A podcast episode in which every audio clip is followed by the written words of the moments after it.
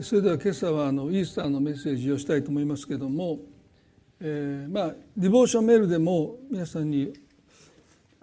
お伝えしたかもしれませんが、えーと、クリスチャン新聞というね、えー、雑誌、まあ、新聞にイースターメッセージのお願いできますかという依頼がありましたのであの、まあ、引き受けまして、まあ、記事を書きました。まあえーと皆さん本当は今日お配りしたかったんですけど来週になるかもしれませんあの宅急便の都合でちょっと届かなかったのかもしれないんですけども、えー、まあ、その記事が出来上がったのをメールで見た時ですね、え見出しに「復活の原動力は神の嫉妬」という見出しがありました。まあちょっとセンセーショナルですよね。私自分が書いたのに見出しにされるとどういうふうに受け止められるかなというふうにちょっとまあ多分皆さんも聞いたことないと思うし僕も言ったことないのでまあ自分でも書きながらちょっとどうかなっていうふうに思いましたけど、えー、まああのまあいいかと思ってあの今日本中の教会であのクリスチャン新聞を読んでるところはですね、まあ、首をかしげてる人もいるかもしれませんけどもまあ私はそう信じているんですね。で今日そのことについてご一緒に考えていきたいと思います。まあ、去年のイースターも非常事態宣言の中で、えーまあ、こうして集まることができなくて、えーまあ、オンラインになりましたでまさか2年目のこのイースターも、まあ、コロナ禍が続いている、まあ、こうして集ま集まれたことは幸いですしまだ礼拝に来れない方もたくさんいると思いますけれども、まあ、このような状況がこれだけ長く続くとは皆さんも思っていなかったかもしれませんね。まあえーまあ、自粛に次ぐ自粛、まあ、そのことが繰り返されて、まあ、多くの人がね何かこうとらわれの身になっているかのように感じるということをニュースで聞きました。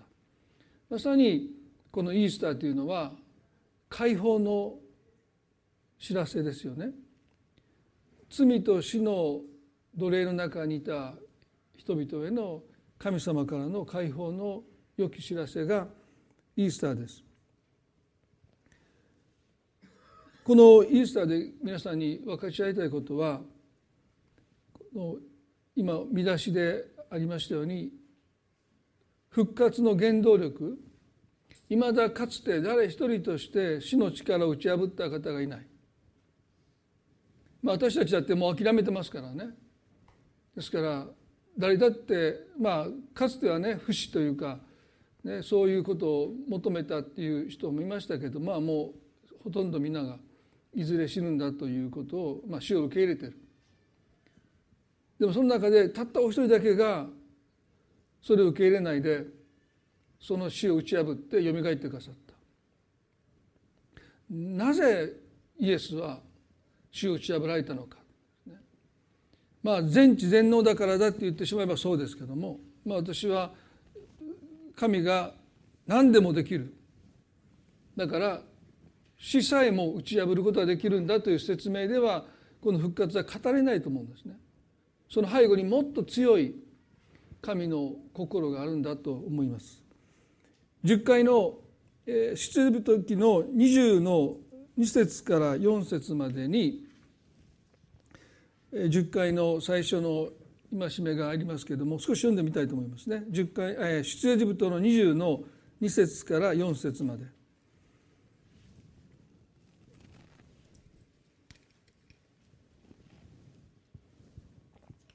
私はあなたをエジプトの国奴隷の家から連れ出したあなたの神主である。あなたは私の他に他の神々があってはならない。あなたは自分のために偶像を作ってはならない。上の天にあるものでも下の地にあるものでも地の下に地の下の水の中にあるものでもどんな形をも作ってはならないとここでは偶像を拝んではならないという厳しい戒めが書いてます。カトリック教会はこの箇所をもって第一回とします。プロテスタントはこれを2つに分けてるんですね。でまあなぜそうなるかというと、まあ、神様がモーセに語った時に1何々2何々っていうふうに順番を振って語ったわけじゃないのでまあいろんな順番の付け方がありましたからカトリックでは今お読みしたところ一つの戒めとして彼らは読んでる。でプロテスタントはこの20の2と3を第1回とし4節を第2回として読んでいますね。まあある人がなぜそうなったかというと、まあ、カトリックの人たちは偶像礼拝にそんなにあの、まあ、強い警戒心を持たずにプロテスタントのクリスチャンたちは偶像礼拝を非常にこう禁じたんだっていうふうに説明されますけど、まあ、カトリックの人が聞いたら怒りますよね。だからそうではないと思います。まあそれはもう読み方によって、えー、合わせて第一回としたのか分けたのかっていう違いがありますけど一つはっきり言えることは神様は偶像崇拝を非常に厳しく禁じたということですよね。でなぜそのように厳しく禁じたかというのは五節に書いてますけれどもそれらを拝んではならない。それに仕えてはならない。あなたの神主である私は妬む神。私を憎む者には父の咎を子に報い三代四代まで及ぼし私を愛し私の命令を守る者には恵みを仙台にまで施すからであるとおっしゃった。ここで神様は偶像崇拝をしてはならないとおっしゃった理由としてあなたの神主である私は妬む神とおっしゃった。妬む神で私今回その記事で妬みじゃなくて嫉妬だっていうことを書いたわけですよね。で私は子供の頃からまあ10回読んでてまあ今の今に至るまでねこの「妬む」という言葉がどうしても神様のお姿とマッチしないんですね。でもまあ妬むって書いてるので、まあ仕方なくなんとなく違和感を感じながらですねこのそう読んできた思想を解釈しようとしてきたんですけど、まあ、どうも腑に落ちないというかしっくりこないですね。で皆さんにもまあメッセージで何回かお話をしてきましたけど妬むっていうのを辞書で調べますと他人が自分より優れている状態を羨ましく思って憎むとあります。あるいは自分が持っていないものを人が持っているのを見て羨ましいと思うのが妬むということですよね。でこの定義によりますと神様が妬む神だというのは人々が神様を離れて偶像の神々を崇拝した時にまあいわば自分を捨てて他の神々に行ってしまったことで他の神々を妬ましく思う、ね、いいなあなたの方にみんな行っちゃってって、ね、そういうふうに妬ましく思うっていうふうになるわけです。でもそれは違うと思います、たとえ全世界の人が神様に背を向けて偶像の神々を拝んでも神は偶像の神々を見てですよ。いいなと羨ましく思うかというと思わない。だからでも日本語の「妬む」っていうのはそういう意味ですからね。なんかちっちゃい神様に感じますよね。で私もなんかもうねねまあいいか、まあ、そう書いてるんだからでもなんかちっちゃいよなっていうふうにずっと子供の頃から思ってましたよ子供ながらにね。なんか天地創造の神でありつつそんなことでうじうじしてるってまあ人間的っては人間的だけどなんか小さい神様だなと思ってましたね。まあ、私はあのすごく尊敬する神学者にハワーワスとウィルモンという、まあ、デューク大学っていうのがアメリカにあるんですけども、まあ、そこに私一度あの見学にも行きましたけど、まあ、非常にね立派な大学で、まあ、その医学部はもうもう本当にアメリカでトップの医学部があって神学部もすごい有名なんですけどその教授2人がですね十回を解説した「神の真理」という本を書きました。でその中で彼らはですねさすがですねここを嫉妬ということを使うんですね彼らがバックアップでいるから私はもう勇気づけられてもう妬みじゃない。嫉妬だって。だから僕が言ってるかのようだけど、まあ、別に実はそうじゃなくて。こういうもう神学有名な神学者が言ってるので僕もそれに同意してね、えー、もう彼らの名前もだから一応出しました。僕がなんか言ったって誰も信じないんで。いやこのハワーバースとウィルモンが言ってるんだっていうことで、まあ、ちょっと勇気づけられて書いたんですけど彼はこう言います。イスラエルの神は自尊心の強い性格の持ち主である。ヘブライ語の嫉妬は神の栄光と主権を侮辱する全てのものに対する強烈な感情的反応を意味している。さらにここで強調された感情は圧倒的かつ白熱したものになる。ウォルター・ブルーゲンマンが言うようにこの神は決められた領域を物静かに見守っている統治者ではなくどのような時にも全てに関わるヤハウェとして強い感情を持ち合わせているお方である。この神にライバルは存在しない。全くその通りですね。ここでこのハワークスとウィルモンはですねヘブライ語の嫉妬というふうにまあ訳した人も素晴らしいですよね。ここで聖書は妬むって書いてるのでまあここで妬むっていうふうに訳してもおかしくないんだけどここでは嫉妬という言葉を使ってそれは圧倒的な白熱した強い感情であると記しています。それは皆さんにも何度かお伝えしましたけど嫉妬というのは自分のものを奪われそうになる時に覚える危機感であって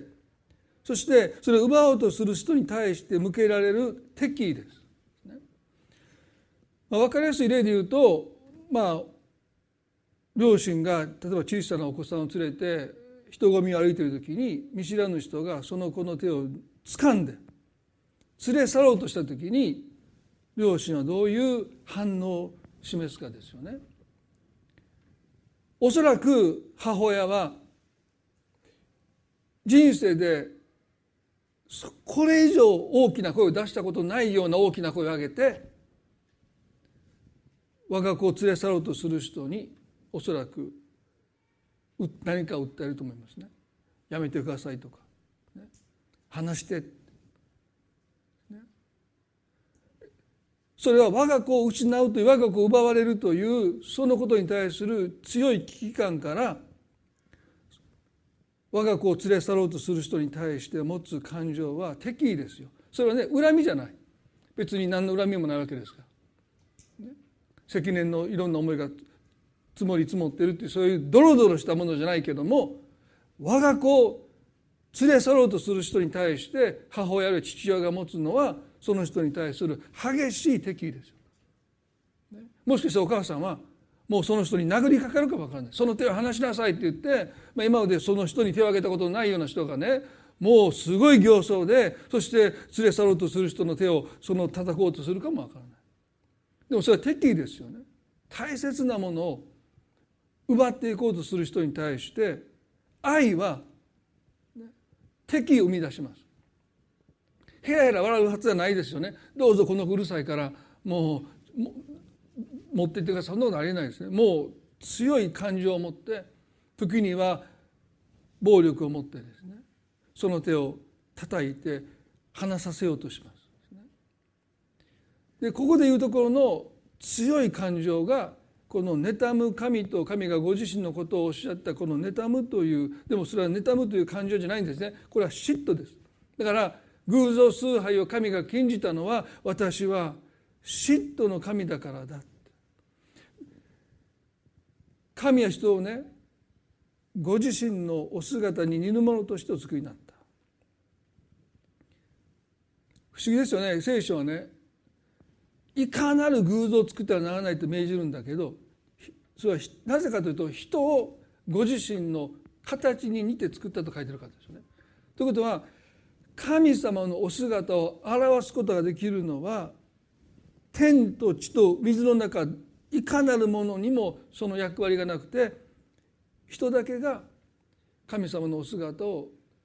映し出すことができるんだということもその聖書の教えですよね。ですから偶像を作ってはならないとおっしゃったけど唯一神は人をご自身の形にいるものとしてお作りになったんだということはね人がいかに神様を映し出していく存在として作られたのか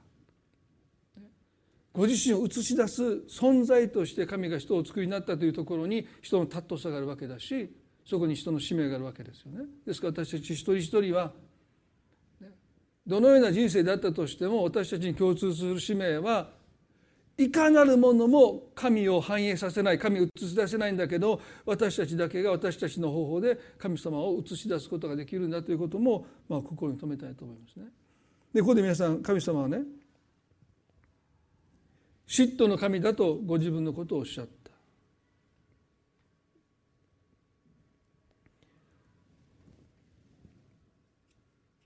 ヨハネの3の16の有名なこの言葉をですねそういう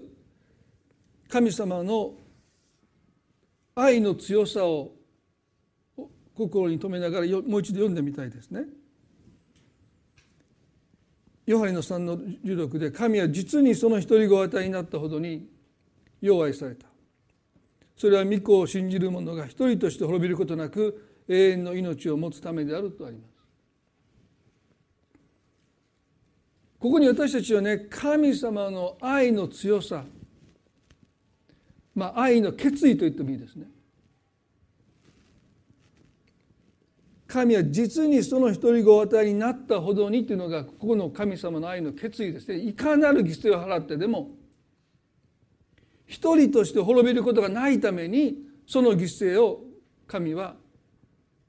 支払えたんだ。まあ時々オークションがありますよね。何か欲しいものがあって値段が上がっていく時ですね。まあ喉から手が出るほどもう欲しいんだけどもう値段がどんどんどんどん上がっていくとまあ大体諦めるわけですよね。それそのそれをどれだけ欲してるかという愛の強さが図られるわけですよね。あもうそれ以上はもう無理。で神様は私たち愛してくださるその愛の強さは値段がどんどんつい上がっていく。ね、そして御子イエスさえ払わなければもう私たちを取り返せない時に神はどうなさったかというと実に一人ご与えになったほどに上限なしで何があっても私たちをご自分のものとするためにいかなる犠牲もこの方はその犠牲に上限を持たなかったというのがこの聖書の箇所ですよね。だからもうみんな諦めるんです。そこまではできない。神様だけが最後の最後まで私たちを欲してくださる。何があってもどんな規制が払ってでも私のものにしたいというその願いを持って御子さえ惜しまずに与えてくださった。それは一人として滅びることがないって書いてますね。ここに神の愛の強さを私たちは感じますね。一人として滅びに奪われないために私たちをご自分のものとしようとする神の決意です。まあ、私たちはね全ての人が救われるかどうかは私は分からないでも神の愛の決心は一人として滅びに奪われないために救おうとする神の心がそこに示されています。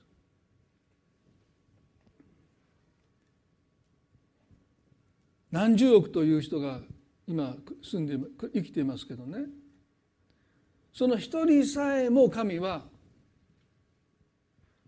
失わまいとして滅びに至らせないとして取り返そうとしておられるそれは3人の子供を連れて歩いているお母さんが一人の子を見知らぬ人に連れ去られる掃除になった時ね、まあ、3人いるからまあ2人残ればいいわそんなふうに思わないですよね。もう2人の子を残してもその子を取り返そうとする神様はね別に何十億言おうとそんな関係ないんですよ。私たちが3人4人5人いようと10人いても一人の子を連れ去れそうになったら私たちは何が何でも取り返そうとする。全く同じですよね。世界に何人何百人何十億人いてとしても神は一人の人さえ滅ぼさないとしてそれを取り返そうとなさる、ね。もう神様いいじゃないですか？こんなにたくさん人がいるんだから。えそういうことは神様に通用しない。一人を失うことは全員を失うことと全く等しいんですよね。だから神様があなた一人をもうもし見捨てるということがあるとするならばそれは全員を見捨てることに等しいことなんだということ。だからあなた一人だけを神が見捨てるということは不可能です。なぜ私を見捨てたんですかと皆さんもしおっしゃるならばもしそれが本当ならば神は全員を見捨てたんです。あなただけを見捨てるということは不可能です。だから私たちは時にねああ私は何かもう見捨てられたかなと思う時それは大きな勘違いですよね。神様にそれできない。あなたをもし見捨てるならば神は全員をいやそしてご自身も見捨てます。そういう意味では神は一人として滅びることがないようにというのはもうそれは耐えれないんですよ。そこに神様の愛の強さが示されています。そして永遠の命を持つためである。イザヤの43章に皆さんこのレントに入って受難節に入った時にぜひイザヤ書読んでくださいというふうにお話をしましたけどもどうしたかというとこのイザヤの40から55まではバビロン保守になったイスラエルの民に向かって神様が語っておられる言葉ですね。すなわちバビロンのものになっているバビロンの奴隷になっているバビロンの星の民になっているイスラエルに向かって神様が語った言葉43の1でこうあります。だが今ヤコブよあなたを作り出した方主はこうおせられる。イスラエルよあなたを形作った主はこうおせられる。恐れるな。私があなたをあがなったあがなったのだ。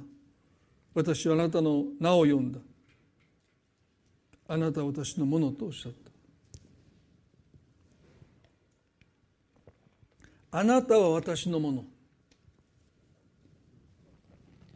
これが救いの宣言ですよね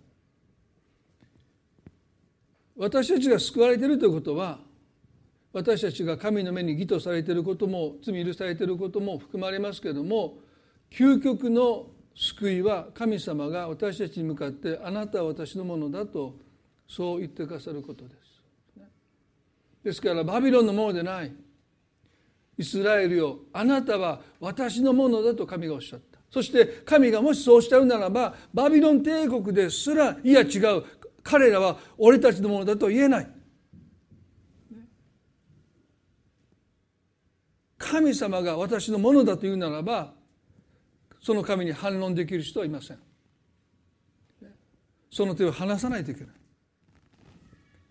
離さなかったらひねり上げられるだけですよね。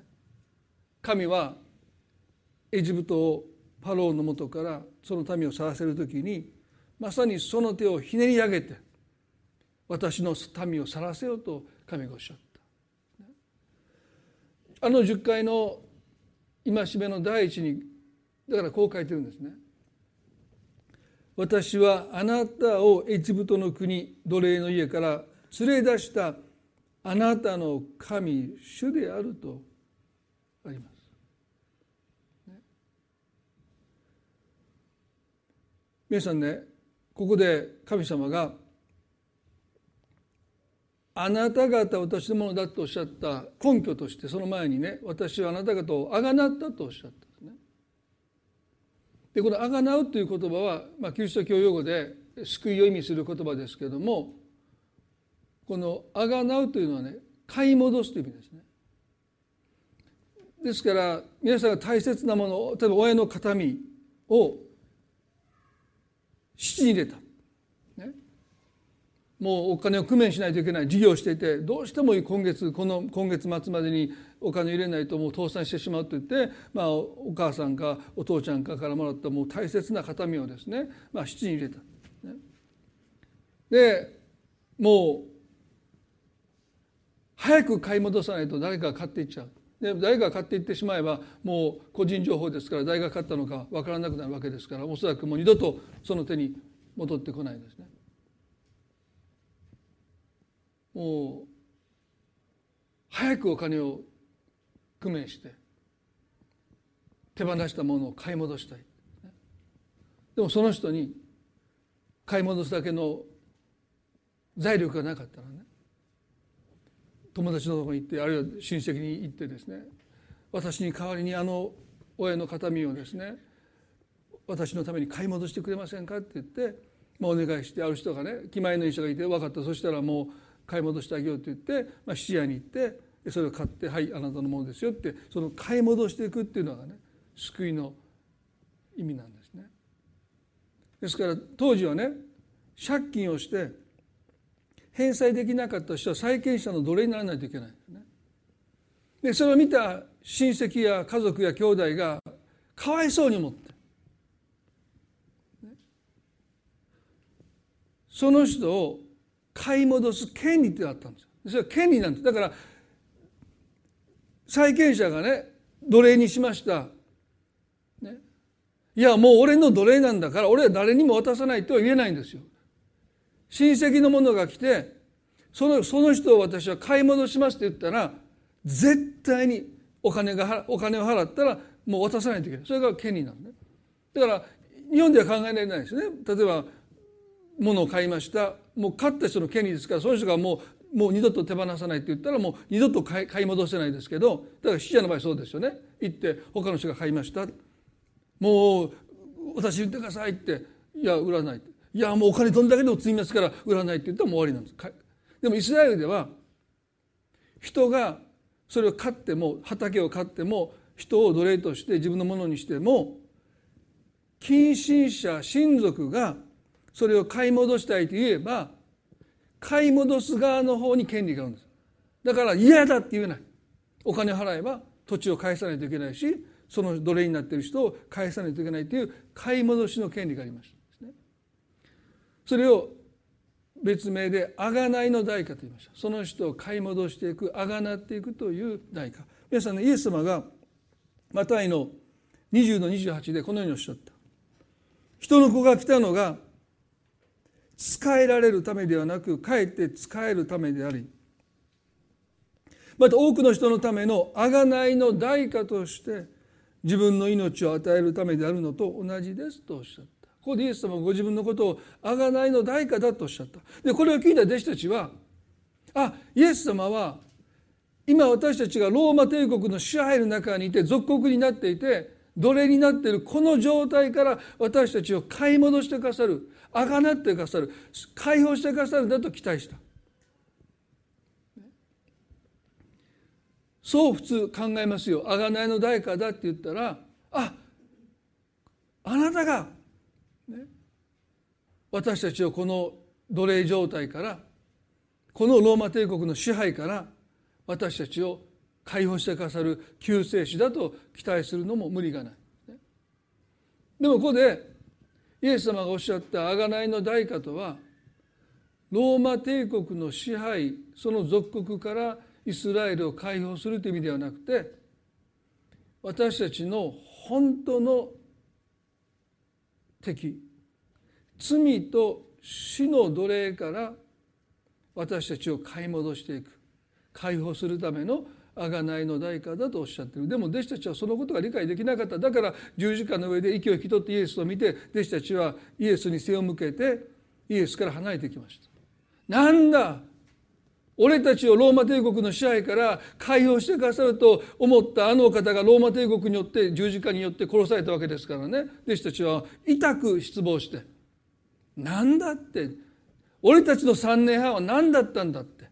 この方に従っていけばこの奴隷状態この屈辱から俺たちを助け出してくださる解放してくださると信じて従ってきたのによりによってローマ帝国の兵卒によって裸にされ鞭打たれて椿をかけられて顔を開いて打ちにされて十字架に釘付けされて殺されたそのお姿とはお姿はあまりにも惨めで。あまりにも情けなくて人々はこのお方に従ったことを後悔しました。だから顔を背けたと書いてます。彼らはイエスが贖いの代価として何から人を救うために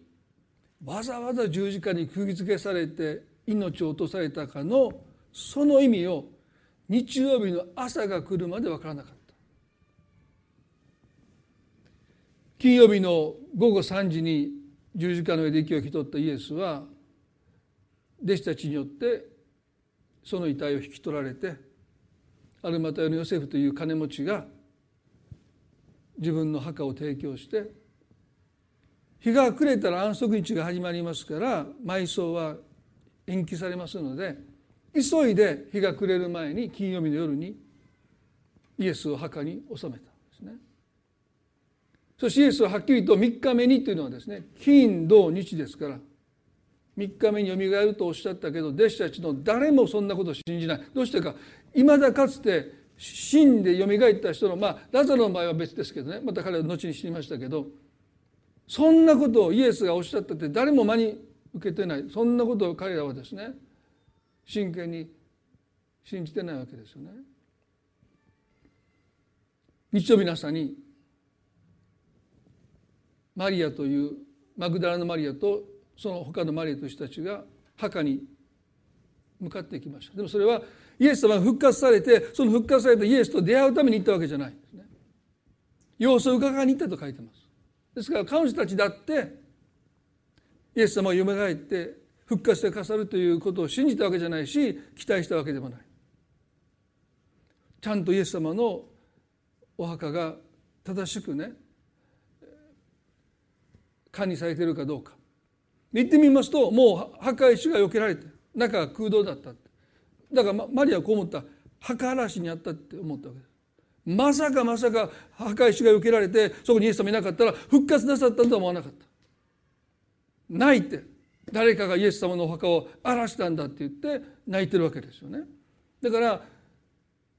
弟子たちの誰一人としてイエス様が死を打ち破ってよみがえってくるなんていうのはもう信じてもいなかった。でもイエス様がこのマグダの前にお姿を現してくださった時に何とおっしゃったか「おはよう」とおっしゃった。私この歌詞を読んでねもっと他に言うことないかなって。マリアの目は腫れ腫れまくってんですよ皆さん。泣いて泣いて。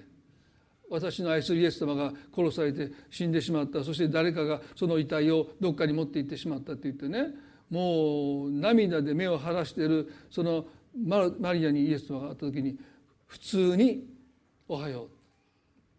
どうしてか。あなたを捨てて孤児とはしないと言ったではないかあなた方のもとに戻ってくるって言ったじゃないかイエスにとってはね復活して戻ってくることが痛く普通のことであってそんなに驚くことでもない。だから普通に「おはよう」って声をかけてくださった。皆さんね復活はもちろん全知全能なる神が死の力さえねじ伏せてよみがえってくださったという説明も十分つきます。でもそこまでしてくださったそこまでしてくださったかつて誰一人としてこの死の力を打ち破ってよみがえったことがないのにイエス・キリストがその力を打ち破ってよみがえってくださって私たちの前に現れてくださった弟子たちの前に現れてくださったその動機が何かというとあなた方を誰のものにもしたくない。あなた方は私のものだという私たちを愛する愛ゆえに死の力罪の奴隷となっている私たちをご自身のものにするために私のものだとするために死の力を打ち破ってよみがえってくださった。そこに私たちはね何があっても諦めないで。たとえそれが死であったとしても諦めないでそれを打ち破ってでも私たちを愛しようとする神様の決意愛の決意をこの復活の中に私たちは見ることができると思います。最後に出エジプト記の20の5節6節をね読みたいですね。この偶像崇拝を禁じるこの10回の終わりにこういうふうに書いてます。それらを拝んではならないそれに仕えてはならないあなたの神主である私私は妬む神私を憎む者には父の戸が子に報い三代四代まで及ぼし私を愛し私の命令を守る者には恵みを仙台にまで施すからであると書いてます。私ねずっとねこの妬む神という概念を読んでこの箇所を読んだらですね脅しですよね。私はね妬むからネチネチしてるからね私を捨てたらもう三代四代まで呪ってやるって。でも私を愛してくれたらね仙台までね恵みを施し上げるっていうのはこの脅しですよね。だからもうちっちゃい神様だなと思った思いましたよね。でもねもしこれが妬みじゃなくて嫉妬だったらどうですか？これは神様が私たちに対して約束してくださっている神様の方のコミットメント。決意の表現なんですね。だから仙台っていうのは別にこれはあの文字通りじゃないんですよ。たとえ仙台にまで至っても私はあなたを諦めないっていうことです。だからこの仙台っていうのはね時間じゃなくて神の愛の決意です。だからこの方が十字架で命を落として息を引き取って墓に葬られて普通そこで終わりですよね。いい方だった立派な方だったいい教えだったあこの方はあの方のように生きていきたいそれで終わるんですよね。全ての宗教がそうですよ。いい教えだった。立派な教えだった。あのような人に習って私も生きていこう。一つの人生の模範として、ね、生きていくことでもう終わりなんですよ。でもこの方は3日目に日曜日の朝主の力を打ち破って蘇ってくださったのは私たちを何があっても愛していくというそれが死がそれを妨げようとしてもその死の力さえ打ち破って私たち一人一人を私のものだってそう私たちを愛してくださる神の決意こそがこの出エビ時のこの後半のこの御言葉の持つ意味です。仙台にまでというのはね何があっても私はあなたを忘れず私はあなたを見捨てず私はあなたをどこまでも追い求めて私のものとするまで私はあなたを決して捨てない見捨てないというそれが皆さん復活の原動力です。神の愛の強さです。でこの強さの前に立ちはだかることができるものは死でさえ聖書はね最後の敵である死っていうふうに表現しますけど最後の敵である死ですらこの神の決意の強さの前では太刀打ちできないんだということをですね聖書は私たちに語ってるんじゃないかな。この復活のイースターのこの日曜日に私たちは皆さん一人一人に向かって神様があなたは私のものだとそう語っていてくださるこの言葉に私たちは救いの喜びを見出したい。逆に神があなたは私のものでないと言われた時にそれが滅びです。私はあなたのことを知らないって。あなたは私のものでないと神がおっしゃるならばまさにあれが十字架の上でのイエスの叫びです。でもそう私たちが神から言われないためにイエスが身代わりとなってくださってあの十字架の上で叫んでくださった「我が神我が神どうして私をお見捨てになるんですか?」それが身代わりのイエスの十字架の叫びですねそれは私たちがこの叫びを神に向かって永遠に口にすることがないために身代わりとなって私たちのために捨て捨てられてくださった。故に神はどんなことがあってもあなたは私のものだと言い続けてくださる。もう私たちが神様いいですって言っても神様は諦めない。あなたがそんな死すら打ち破る神様ですからね。あなたの心がどんなに落ち込んでどんなに神様から離れてもう私なんて放っておいてくださいって言っても神あなたを放っておくはずがありません。どこまでもあなたを追い求めて下へ求めてくださる神様なんだということですね。今朝共に覚えたいと思います。一言祈ります。恵み深い私たちの愛する天の地の神様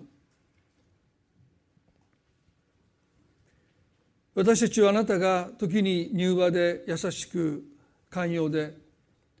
憐れみ深くて穏やかで物静かでそのようなお方だと思いますが同時にあなたは我が子を連れ去ろうとする人に対して父があるいは母が見たこともない形相で聞いたこともない大声を出して我が子を守ろうとする。そして手を離そうとしないその誘拐する者に対して立ち向かっていくその敵その強さ。まさにあなたは妬む神です。私たちが神の愛の中に神の祝福の中に生きることを妨げられていろんなものの奴隷になっていく。死の奴隷です。罪の奴隷となっている。その私たちを見て神は我慢できない。私たちを罪の奴隷から買い戻すために贖いの代価が必要でした。でもあなたは愛する御子イエスさえ惜しまずに与えてくださり私たちを買い戻してくださっただけじゃない。この死につながれている死の奴隷から私たちを買い戻すためにイエス・キリストはよみがえってくださった。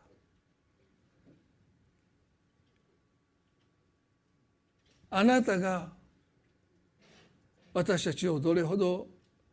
愛してくださっているのかその愛の強さその決意の強さを今日私たちが少しでも理解できますように。神様おっしゃったバビロン帝国の星のために向かって私の目にあなたは高価で尊い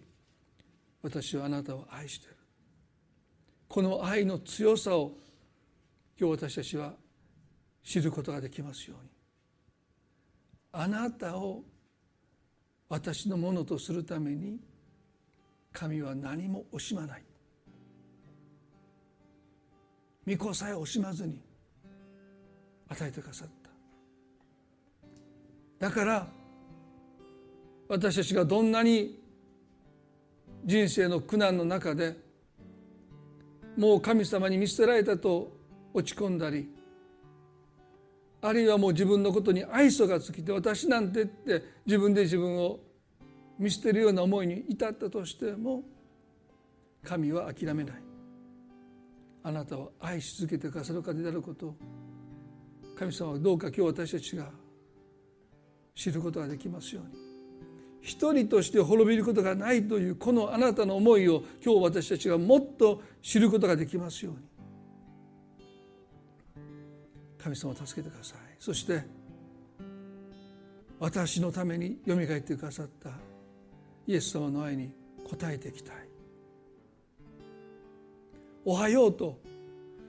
新しい世界に私たちを招いてくださる神様です。主よ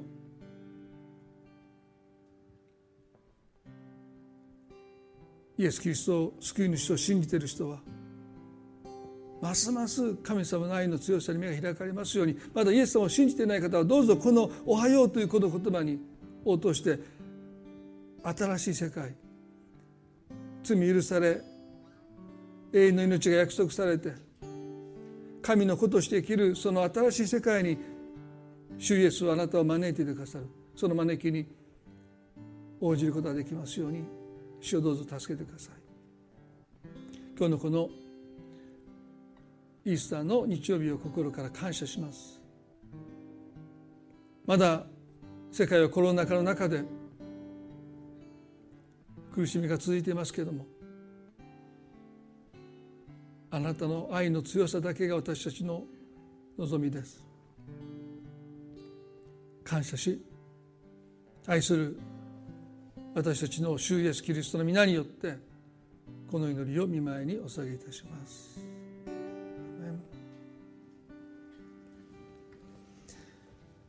それでは一曲賛美を神様に捧げたいと思います。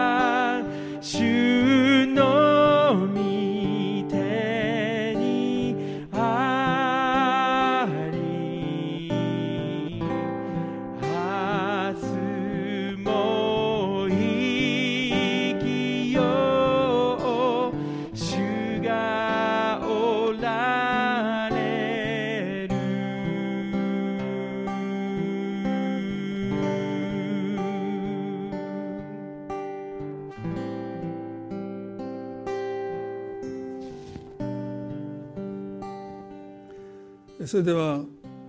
えー最後に互いにねもう一度ハッピーイースターとあんまり日本の教会でハッピーイースターって言わないんですけどニューライフはなぜかハッピーイースターと言いますのであのお互いにハッピーイースターと言ってこのイースターを共に喜び合いたいと思います。